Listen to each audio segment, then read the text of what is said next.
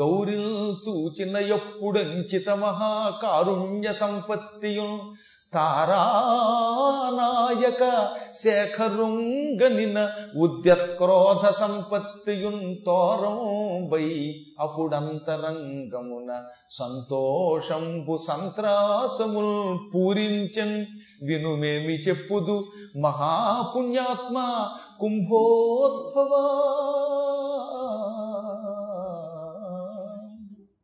అగస్త్యునితో వ్యాసుడు అంటాడు, అమ్మ గౌరిని చూచినప్పుడు అక్కడ గౌరీ అనే శబ్దమే వాడాడు.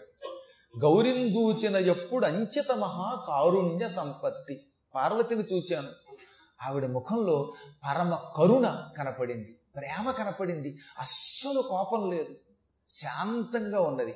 అదే సమయంలో శివుడికే చూశాను, భయంకరమైన కోపంతో ఉన్నాడు. అంటే ఇక్కడ ఈయన తప్పు చేశాడండి, కాశీని శపించాలనుకున్నాడు.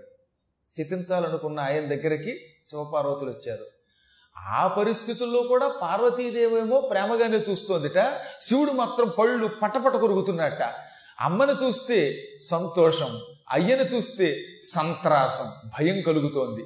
ఏం చెప్పను, ఏకకాలంలో రెండు భావములు, భయం భక్తి, ప్రేమ భేకరత్వం రెండూ కనపడుతున్నాయి. ఇటు సంతోషం ఇటు సంత్రాసం అన్నాడు ఆయన. కాబట్టి ఈశ్వరుడైనా ఎప్పుడైనా తప్పు చేస్తే అలుగుతాడు, కానీ అమ్మ అలా అలగదు. మనం పిల్లలం కదా, మనకు అవకాశం ఇస్తుందిట, ఎన్నో అవకాశాలు ఇస్తుందిట, బాగుపడండి అంటుందిట. ఇంకా ఎన్ని చెప్పినా వినిపించుకోకుండా లోకాలని నాశనం చేసినప్పుడు కూడా ఈ ధాత్రి రూపం విడిచిపెట్టి కాళీ రూపంలో సంహరిస్తుంది, దుర్గా రూపంలో సంహరిస్తుంది తప్ప ధాత్రి రూపంలో అంటే జగన్మాత రూపంలో ఉన్నప్పుడు మాత్రం మాట వరస కూడా చంపదట.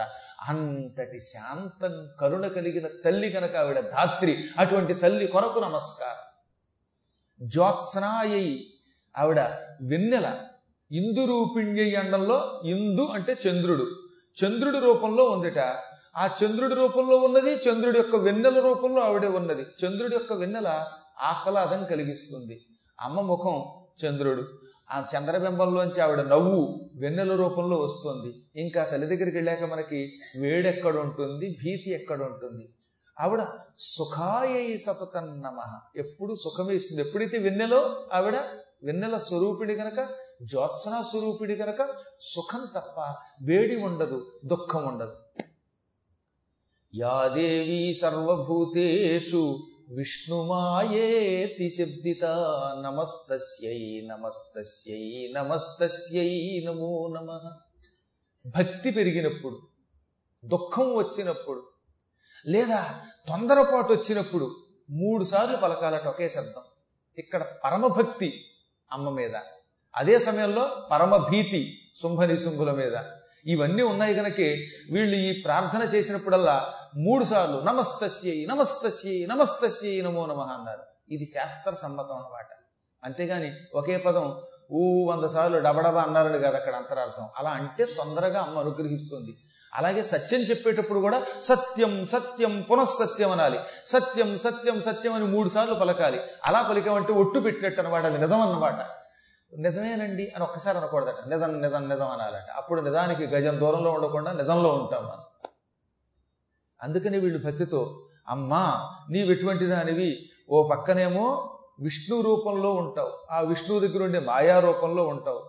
ఏ దేవి విష్ణుమాయ రూపంలో ఉంటుందో ఆ తల్లి కొరకు నమస్కారం.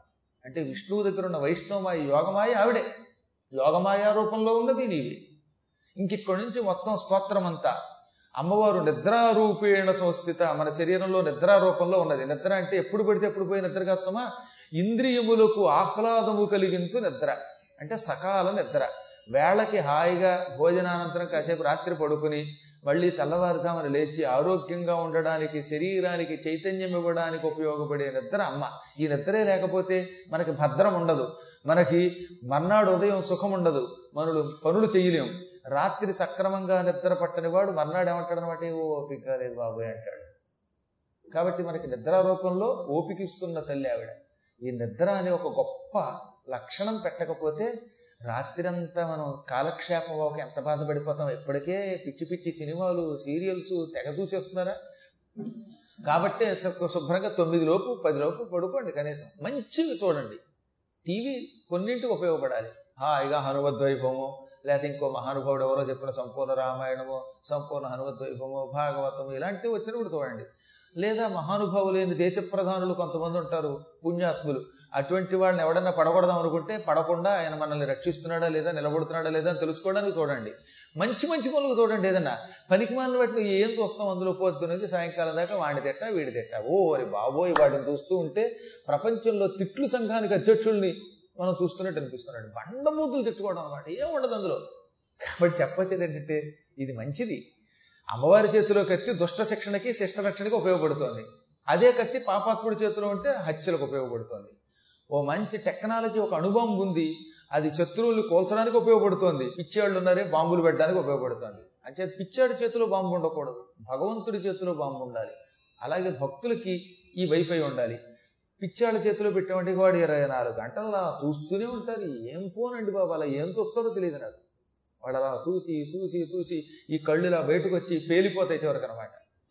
ఎప్పుడో యమధర్మరాజు గారు పాపాత్ముల గుడ్లు సూదులతో పిడిచి పేల్చక్కర్లేకుండా వీడు అలా చూసి చూసి పటక్కన ఎప్పుడో గుడ్లు పోయి, ఆ తర్వాత 2 కళ్ళు లేనిగా బోదని బాబోయ్ అంటాడు చివరికి. ఎందుకని చూసి చూసి గుడ్లు పోగొట్టుకుంటాడు. అవి చూడకండి. వీలున్నంత వరకు పరమేశ్వరి కటాక్షం పొందాలి. పొందాలంటే శరీరం సుఖంగా నిద్రపోవాలి. అటువంటి పవిత్ర నిద్రారూపంలో ఏ తల్లి ఉన్నదో ఆ తల్లి కొరకు నమస్కారం. యాదేవి సర్వభూతేషు చేతనేత్యభిధీయతే. మనలో కదలిక ఉన్నది, దానికి చేతనము, చైతన్యము అని పేరు. అది ఉంటే మాట్లాడగలుగుతాం. మన శరీరంలో ఉన్న ఆ కదలిక శక్తి ఉంటే, చైతన్యం అనే శక్తి ఉంటే మాట్లాడగలుగుతాం, కదలగలుగుతాం, నిద్రపోగలుగుతాం, భోజనం చేయగలుగుతాం, ఏ కార్యక్రమమైనా చేయగలుగుతాం. చేయడానికి కావలసిన చైతన్యం ఉండాలి. ఆ చైతన్య రూపంలో ఏ తల్లి అన్ని ప్రాణులలో ఉన్నదో అటువంటి తల్లి కొరకు మేము నమస్కరిస్తున్నాం. యాదేవి సర్వభూతేషు లక్ష్మీ రూపేణ సంస్థిత నమస్తస్యై నమస్తస్యై నమస్తస్యై నమో నమః.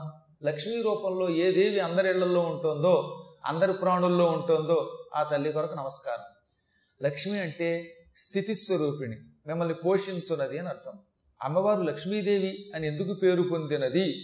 లక్ష్మి అనగా మీరు అన్నం తినడానికి కావలసిన గిన్నెలు ఇస్తోంది, ఆ గిన్నెల్లో అన్నం వండడానికి కావలసినటువంటి పదార్థాలు ఇస్తోంది, బియ్యము మొదలైనవి ఇస్తున్నది, తిప్పడానికి ఉడికిందో లేదో చూడడానికి గరిటె ఇస్తోంది, మళ్ళీ పొయ్యి కిందకి కట్టెలు ఇస్తోంది, లేదా గ్యాస్ ఇస్తోంది, గ్యాస్ మండేలా చేస్తోంది, సక్రమంగా ఉడికిన తర్వాత వడ్డించుకోవడానికి గరిటెలు ఇస్తోంది, మళ్ళీ వడ్డన ఎందులో పడాలో అటువంటి భాజనం పాత్రలు ఇస్తోంది, కంచాలు లాంటివి.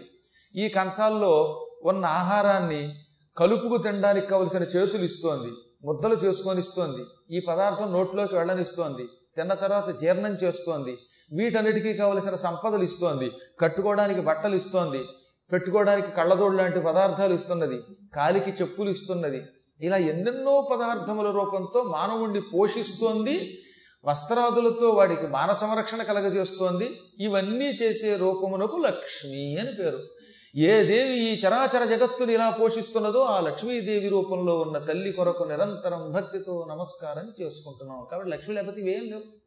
ఇవాళ మనకి గుడ్డలు కావాలన్నా, కాళ్ళకి చెప్పులు కావాలన్నా, నెత్తికి టోపీ కావాలన్నా, పదవి కావాలన్నా, ఏం కావాలన్నా లక్ష్మి ఉండాలి. అందుకే ఆవిడకి గోప్త్రి, పోషించున్నది.